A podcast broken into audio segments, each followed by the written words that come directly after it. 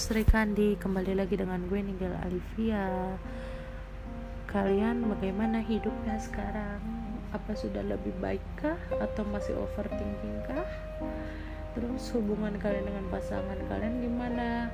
Dengar-dengar dari IG dan uh, Twitter katanya banyak pasangan yang putus ya lagi masa pandemi ini ya karena jarang ketemu ya ya ampun semoga kalian bisa mendapatkan yang lebih baik ya.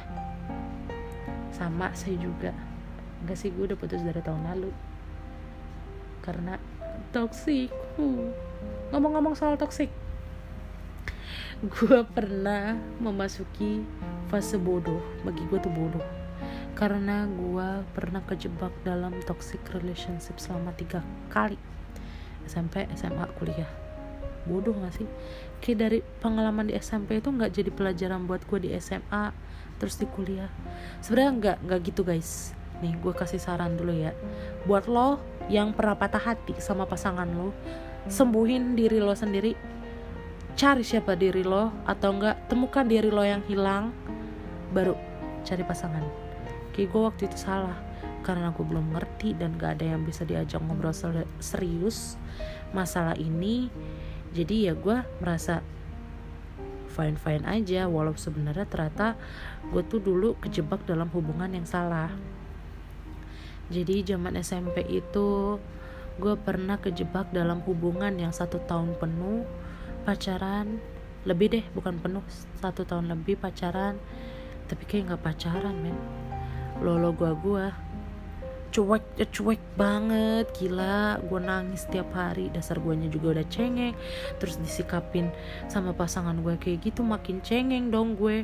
Untungnya gue punya teman-teman yang care sama gue jadi gue dulu ngerasa cuman kayak ini pasangan gue cuek nih gak ketahuan dia suka sama gue beneran apa enggak. Waktu gue SMP begitu. Lalu sayangnya gue saat gue menghadapi toxic relationship itu gua malah menemukan orang yang kelihatannya sebenarnya sayang sama gue tapi ternyata salah.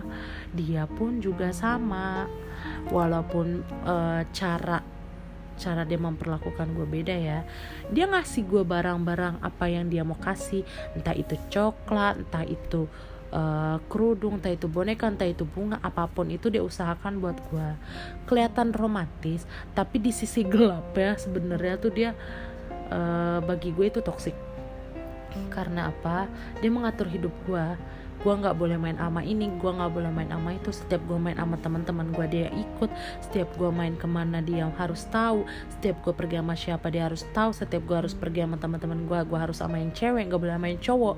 Terus setiap gue uh, lagi pengen sendiri pun dia kayak nggak aku mau ketemu sama kamu. Aku pengen ngobrol sama kamu. Pokoknya aku, kita harus ketemu jadi intinya gue kayak nggak punya waktu sendiri untuk gue bisa berpikir jernih gue nggak bisa uh, berpikir maju. Kayak gue tuh stuck di situ-situ aja karena pasangan gue yang terlalu mengatur hidup gue. Pokoknya kalian tuh harus hati-hati. Kata-kata yang uh, aku tuh sayang sama kamu aku tuh nggak mau kamu kayak gini. Tapi ternyata lo ngerasa kayaknya ada yang salah nih gitu itu tuh kalian harus lebih hati-hati lagi. Uh, eh, gue nggak mau terlalu mengecap berarti itu toxic ya. Nggak gue nggak mau terlalu mengecap gitu. Tapi kalian harus lebih hati-hati. Takut ya.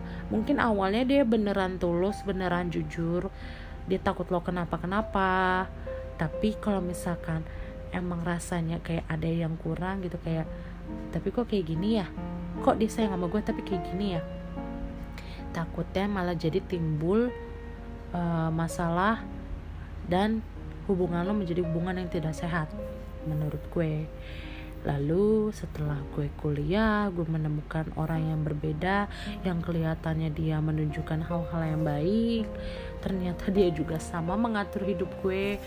Bahkan yang kita tahu kan pasangan yang baik itu pasangan yang mendukung kita di sisi yang positif kuliah ikut organisasi dong gak boleh Padahal kan organisasi itu positif gitu. Bahkan organisasi gue tuh himpunan, bukan UKM, tapi nggak boleh ikut. Aneh gak sih? Intinya gitu deh gitu kan pokoknya gue kayak punya pengalaman tuh banyak banget kalau diceritain semua nggak bakalan cukup di podcast kali ini uh, cuma satu sih pesan gue kalau lu udah pernah mengalami fase toxic relation jangan pernah melihat orang yang baik sama lu itu berarti dia tulus sama lu. Satu hal yang harus lu lakuin saat lu lepas dari toxic relationship. Lo harus lebih sering membahagiakan diri lo sendiri. Lu harus lebih sering mengenal siapa diri lu ketiga baru lu bisa menemukan pasangan yang benar-benar lu butuhin. Karena apa? Saat lu lepas dari hubungan yang tidak sehat itu tapi lu belum mengenal diri lu sendiri lu nggak bakalan tahu sebenarnya tuh gue butuh pasangan yang seperti apa gue butuh pasangan yang kayak gimana. Karena bahkan ya bahkan lu sama diri lu sendiri aja tuh lu belum kenal. Kayak kemarin gue punya pengalaman setelah gue lepas dari hubungan toksik itu setelah gue sadar sekarang sebenarnya tuh gue cuma butuh pasangan yang bisa gue ajak cerita bisa gue ajak ngobrol bisa gue ajak ketawa-ketawa terus uh, bisa bertukar pikiran. Dan setelah gue sadarin lagi pasangan gue yang kemarin-kemarin tuh gak bisa kayak gitu. Mereka tuh egois. Maunya suara mereka yang didengar suara mereka yang harus lebih kencang suara mereka yang harus lebih, lebih banyak uh, didukung dibanding suara kita pribadi gitu jadi setelah gue sadar oh ternyata gue cuma butuh temen yang bisa diajak seru-seruan karena gue orangnya tuh uh, demen main, demen ketawa, demen bercanda. Jadi gue butuh pasangan yang uh, lebih menyenangkan. Jadi ya pokoknya satu sefrekuensi lah. Kalau bahasanya sefrekuensi sama kita gitu kan. Kalau orang yang terjebak dalam hubungan eh sorry. Kalau orang yang terjebak dalam hubungan toxic relationship langsung nyari pasangan tuh gue jamin lo nggak bakalan lepas dari toxic relationship itu sih kayak gue kemarin yang gue balik lagi bilang gue pertama pacaran sama orang yang cuek ketika ada orang yang sayang gue anggap dia tuh tulus sama gue beneran tulus. Ternyata enggak dia ternyata toxic juga. Ujung-ujungnya apa gue diselingkuhin dong? Setelah gue diselingkuhin gue mengenal orang yang katanya sih dia uh, pernah diselingkuhin juga. Banyak yang bilang obatnya orang yang tersakiti adalah sama-sama sama orang yang pernah juga tersakiti. Sebenarnya bukan begitu guys menurut gue sekarang adalah obatnya orang tersakiti adalah ketika lo bisa menemukan siapa diri lo apa yang lo butuhkan itulah obatnya. Bukan lo sakit hati terus ketemu sama orang yang pernah sakit hati juga. Terus kalian ngobrol cocok nggak gitu. Justru kalau orang yang pernah tersakiti ketemu sama orang yang pernah tersakiti bakal timbul dendam yang akan menimbulkan mungkin dendam ada yang positif ada yang negatif ya. Positifnya mungkin dia akan lebih gue nggak boleh kayak pasangan gue kemarin. Gue nggak mau eh, hal-hal yang kemarin gue alamin itu terjadi lagi. Gue harus lebih baik lagi ke pasangan gue yang sekarang biar gue nggak bakalan diselingkuhin lagi kayak yang sebelumnya. Contoh itu yang positif mungkin menurut pendapat gue ya. Tapi kalau yang negatif itu biasanya dia akan dendam. Gila gue diselingkuhin kemarin gitu dan apa pun yang dilakukan sama pasangan lo kemarin yang pernah nyakitin lo terus terjadi lagi sama pasangan yang sekarang mungkin lo lihat sebenarnya tuh dia tulus. Cuma karena lo lihat kemarin dia ngasih gue coklat nih tapi ninggalin gue gitu. Terus ketika lo dapet pasangan yang sama ngasih lo coklat lo bakalan berpikir ah kemarin gue dikasih coklat juga ditinggalin gitu. Itu negatifnya tuh jadi lo dendam. Kayak gue nggak mau ah nggak mau ngasih coklat. Lo jadi cenderung orang yang lebih keras lebih susah dipegang hatinya lebih susah disentuh hatinya. Ya menurut gue kalau orang yang dendam ya. Jadi bagi gue tuh emang harusnya orang yang toxic tuh harus eh toxic sorry. Orang yang kejebak dalam toxic relationship itu uh, harus menemukan siapa diri lu. Lalu apa yang lu butuhkan. Dan kira-kira yang lu cari itu sesuai nggak sama apa yang lu butuhin. Kalau nggak sesuai ya jangan lu lanjut kalau menurut gue gitu. Dan banyak yang bilang orang bucin itu biasanya lebih cenderung kejebak dalam toxic relationship. Percaya nggak percaya sih? Soalnya gue tuh termasuk tipikal orang yang bucin. Kalian tahu gak sih bucin tuh apa? Bucin itu kan berarti budak cinta ya.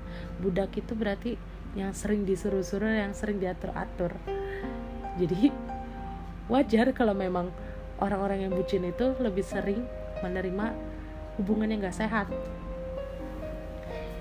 Ya balik lagi dengan pengalaman gue gue yang ternyata punya pengalaman diatur-atur sama pasangan gue nggak boleh begini nggak boleh begitu. Terus yang disuruh harus begini harus begitu gitu kan.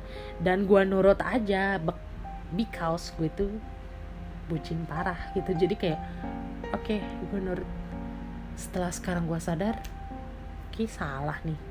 Ki nggak bener nih gitu kan. Pasti itu kata-kata itu bakalan muncul dengan sendiri di kepala gue bahkan saking gue sensitif ya justru ya balik lagi hubungan tidak sehat itu akan merubah fisik lo dan mental lo. Jadi mental gue tuh ngeliat orang yang bersikap kayak gitu pun gue jadi kayak overthinking banget. Ngeliat orang cuek dikit gue langsung mikir gila gue dulu pernah dicuekin. Jangan-jangan dia nggak suka sama gue. Jangan-jangan dia nggak sayang sama gue. Sebenarnya tuh mungkin dia sayang cuma emang kebetulan tipikalnya cuek. Tapi dia kan gak cuek banget beda dengan pasangan lo yang sebelumnya. Karena lo pernah ngerasain hubungan yang tidak sehat itu yang lo sedih tiap hari yang lo galau tiap hari. Jadi lo berpikir kayak ah, jangan-jangan gue keulang lagi nih jangan-jangan gini. Pasti orang yang udah pernah ada pernah ngalamin fase-fase toxic relationship itu akan berpikir gila gue nggak mau. Lebih hati-hati sih ya nggak sih? Lebih hati-hati banget kan. Orang yang pernah ngalamin fase-fase itu pasti akan berpikir gue nggak mau kejadian lagi yang kemarin-kemarin. Oke gue harus bisa lebih maju gue harus lebih baik lagi dari sebelumnya. Jadi uh, balik lagi jadi-jadi terus. Sorry ya gue sendiri. Jadi jadi jadi agak-agak kigok gitu mau ngebahas sih agak belibet tapi nggak apa-apa lain pengalaman pribadi aja. Jadi kalau misalkan orang yang pernah di fase toxic relationship itu saran gue cuma uh, membahagiakan diri lo atau mengenal diri lo lebih baik dulu. Lalu mencari tahu apa yang lo butuhkan bukan untuk menjadikan dendam lo ke sana kemari menular uh, virus-virus toksik yang lo anggap ah gue pernah sakit hati orang ini juga harus sakit hati.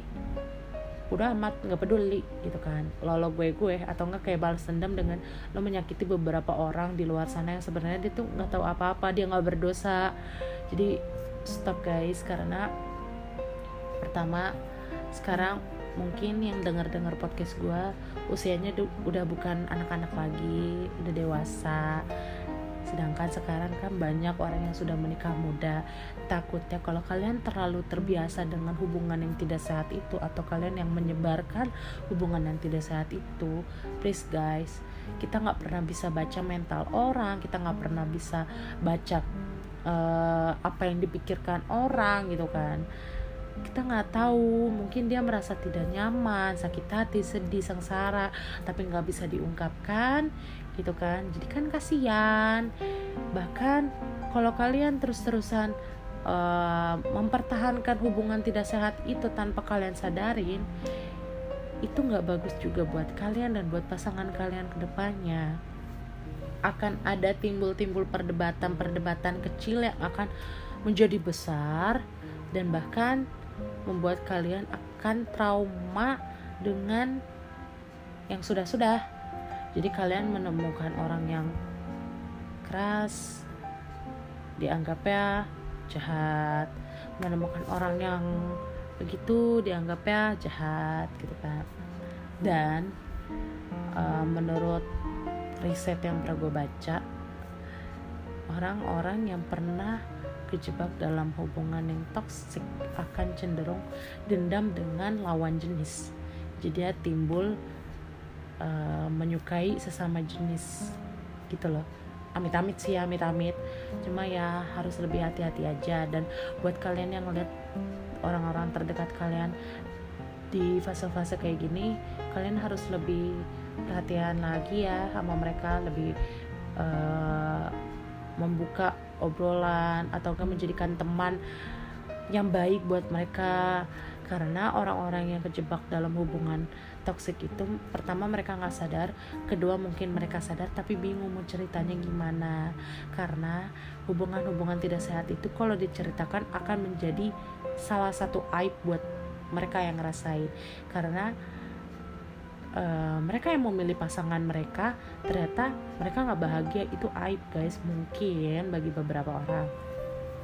Karena uh, apa yang lu pilih itu ternyata lo salah. Itu kan malu banget ya. Jadi mungkin beberapa orang yang sadar itu nggak bisa ngobrol secara terbuka secara bebas dengan orang terdekat ya. Jadi kalau lo punya orang-orang terdekat yang lagi ngerasa kayak ih kayaknya nih orang harus butuh bantuan nih. Kayaknya nih orang lagi ngebahagia nih. Kenapa?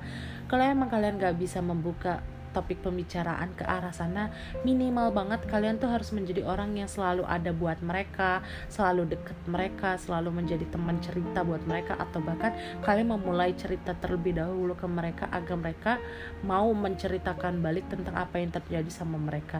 Begitu sih saran gue.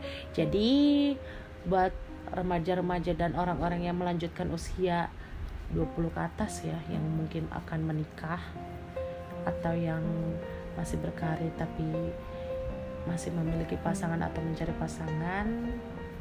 Sayangi diri kalian baru bisa mencintai orang lain. Itu paling penting. So ya guys sekian dari Miguel. Kurang lebihnya sorry banget. Kalau gue sendirian jadi agak belibet ngomongnya dan gue percaya gak sih? Isi podcast ini tuh gue sambil mikir bengong ngingat-ngingat ngelantang-lantung ngelantur sambil kayak oh my god gue jadi kayak mikir lagi. Gue juga perlu hati-hati juga dalam memilih pasangan. Gue mau ngasih perbedaan antara hubungan toksik sama eh hubungan saat gue melaksanakan eh gimana sih bahasanya? Gue mau membandingkan hubungan gue saat toxic relation ini terjadi sama setelahnya gue juga bingung karena apa? Gue belum punya pasangan. Jadi gue tuh tapi gue udah tahu uh, siapa gue dan gue butuh apa gue udah tahu. Jadi gue masih dalam tahap mencari. Jadi doakan buat gue ya, semoga mendapatkan pasangan yang sesuai dengan apa yang gue butuhkan. Dan semua orang di luar sana yang masih dalam fase-fase ini semoga kalian cepat disehatkan kembali hati pikirannya dan bebas atau mungkin pasangan kalian jadi lebih baik lagi ke depannya jadi hubungan kalian menjadi hubungan yang sehat atau mungkin masih ada yang trauma dengan hubungan yang tidak sehat kemarin semoga disehatkan lagi jadi lebih bahagia lagi dan mengenal siapa dirinya baru bisa mencintai orang lain. Bener loh kata-kata yang pernah orang bilang sebelum mencintai orang lain tuh harus mencintai diri lo sendiri. Bener banget aku percaya sekarang sama kata-kata itu. Saya guys thank you. Bye bye